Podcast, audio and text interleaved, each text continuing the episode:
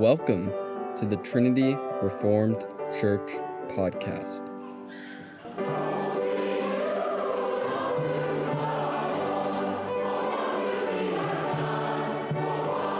Exhortation by Larson Hicks on February 6th, Lord's Day service.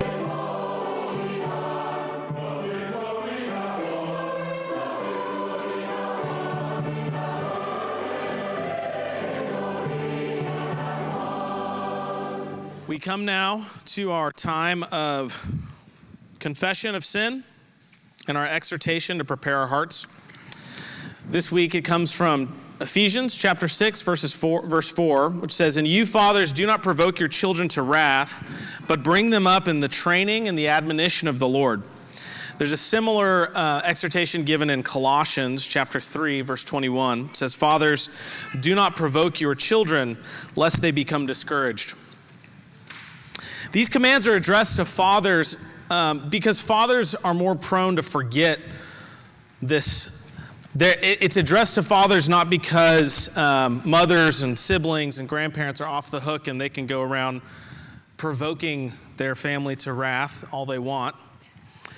Uh, there's a strength that men have. It's the ability, uh, tend to have, it's the ability to, to think clearly and logically to remove emotion from the equation. And this truly is a gift and a blessing to the family. It's part of the way that God has uniquely, uniquely equipped men for the task of leading their families. But this passage addresses the downside or the ditch uh, on the side of the path that men can fall into. And that is the sin of, a, of being an emotional blockhead.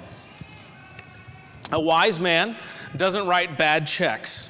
Before he makes a purchase, he knows that he has to have money in the bank. But, men, how many times do we bark an order to a kid or plow into an argument with our spouse without considering their emotional state? You've likely heard me talk before about the concept of remaining in fellowship in our homes, keeping short accounts, being quick to repent and maintain the unity in the home. Don't get to choose to just dig our heels in and remain out of fellowship. We must restore fellowship by apologizing. That's because even if there isn't any unconfessed or undealt with sin in your home, part of the father's God given duty is making demands of your children that they're not going to like. Whoever spares the rod hates his son. He who loves him is diligent to discipline. And we know that no discipline, no discipline is pleasant. So, dads, you're going to have to do some hard stuff that's going to be uncomfortable and is going to upset your children. This means that you can't obey this commandment to not provoke your children to wrath by simply never confronting their sin or disciplining them or asking them to do difficult things. That's part of your job. So it's not saying, fathers, don't do that part of your job. It's saying, you've got a job to do, don't provoke them to wrath. So a good father knows this, and he prepares for those times when he must confront sin or discipline his child. And the way that he prepares is not by building up these bulletproof arguments to support his corrections or to support his principles. The way to prepare, fathers, is to make deposits into your kids' accounts. Make sure that the tanks in your home are full to the top. If their emotional tank is low, then when you ask difficult things, you're writing a check that's going to bounce. Scripture tells us that love covers a multitude of sins. We want the emotional tanks of all of our family to be so full that no small infraction or difficult conversation will bring about an emotional crisis. And a quick aside about leaky tanks. We must remember that there are phases for children, especially those difficult transition years between being a toddler and becoming a big kid or going from being an adolescent to an adult, where their tanks can be particularly leaky. The same is true during periods of grieving or heartache. A good father identifies the kid with a leaky tank and devotes extra attention to him or her. He follows the example of the good shepherd who leaves the 99 to pursue the one.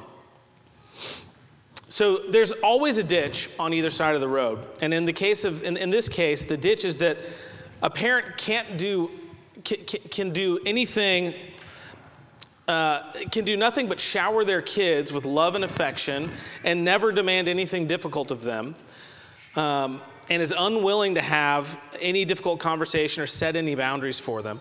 So there's, there's this, this, uh, this ditch where um, you do this, and paradoxically, it results in kids who rebel and hate their parents just as much as those who have harsh fathers. And it's because Scripture tells us that a father who loves his, his son will chastise him, he'll discipline him. And whether your children can quote that passage or not, they know that a parent who's unwilling to have a difficult conversation or to set boundaries doesn't really love them. They know that it means you don't care enough about them to get uncomfortable. So, dads, obedience to this command to not provoke your children to wrath requires preventative maintenance. Imagine the command was dads, make sure your wife is never stranded because the engine in her car seizes up. Well, that's easy. You just change the oil regularly. This command is the exact same kind of thing.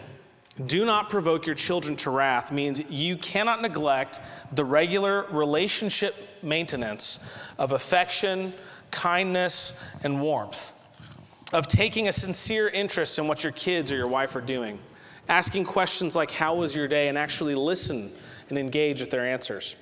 Spend one on one time together with each of them regularly. It doesn't have to be a grand gesture like a trip or a fancy date. It can be as simple as playing a board game or going out and grabbing a milkshake after dinner. Wrestle with your sons, shoot hoops in the driveway. And of course, I've been addressing fathers here, but you mothers can see that this obviously applies to you as well, especially if you're, uh, you're, you're, in home all day, uh, giving instructions, uh, barking commands, and especially you homeschoolers. I know there's a lot of you. So you too need to remember to tend to their tanks snacks, affection, snuggling, etc. So, the next time you hear this passage read, do not provoke your children to wrath. I want you to hear, put money in the bank, fill your kids' tanks. Love covers a multitude of sins and enables fathers to do their God given duty to discipline their children without provoking them to wrath. Thanks for listening. If you want to find out more, check out our website at trinityreformedkirk.com. That's trinityreformedkirk.com.